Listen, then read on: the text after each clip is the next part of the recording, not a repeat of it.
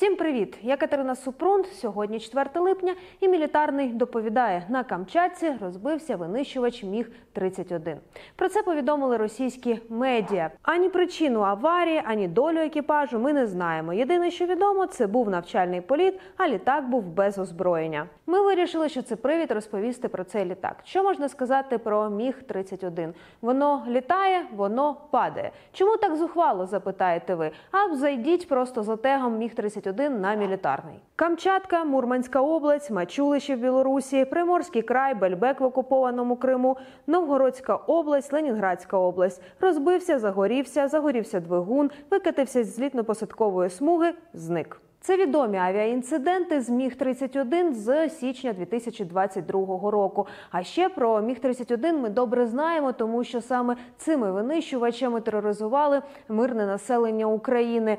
Кожен зліт міг 31 з аеродрому Мачулищі це повітряна тривога по всій території України. Справа в тому, що ті міг 31 які базувалися в Білорусі поблизу мінська, це модифікація К.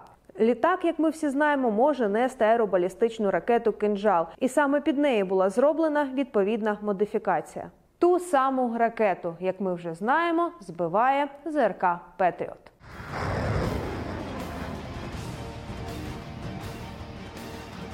Міг 31 почали створювати у 1970-х на базі Міг 25 Його позиціонували як винищувач четвертого покоління. Він існує у декількох модифікаціях. Найвідоміші це Міг 31 К, який ми вже добре знаємо, та наймасовіша і найсучасніша Міг 31 БМ.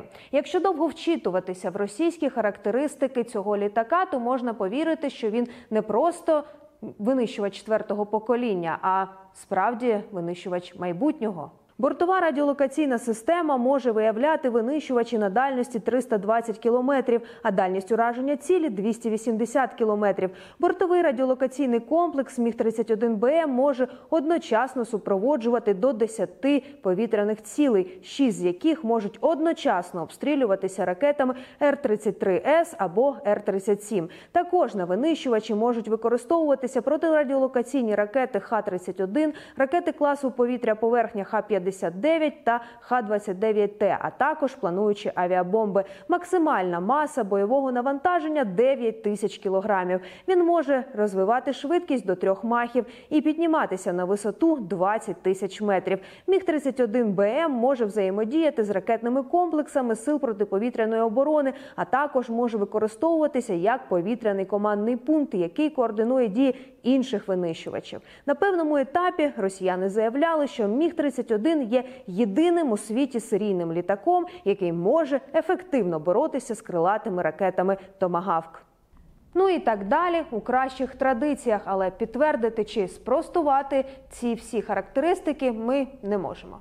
Відомо, що російські сили у листопаді 2016 року посилили авіаційну групу військ у Сирії винищувачами Міг 31 Вони використовувалися для прикриття бази Хмеймім, а також мали виконувати роль керування силами, частково замінюючи літаки ДРЛВ. Повідомляють, що під час повномасштабного вторгнення Росії в Україну винищувачі міг 31 БМ завдавали удару по українських літаках ракетами Р-37. І ми напевно знаємо, що по Україні били з літаків міг 31 К, оскільки це єдиний носій ракети «Кінжал». Наразі ми не можемо сказати, що міг 31 К або міг 31 БМ є основною авіаційною загрозою з боку Російської Федерації, оскільки кінжали збиваються, плануючі авіабомби запускають з інших носіїв, винищувачів чи бомбардувальників. А крилаті ракети запускають з літаків стратегічної авіації. Але міг 31 в Росії легендарний, унікальний і не має аналогів в світі.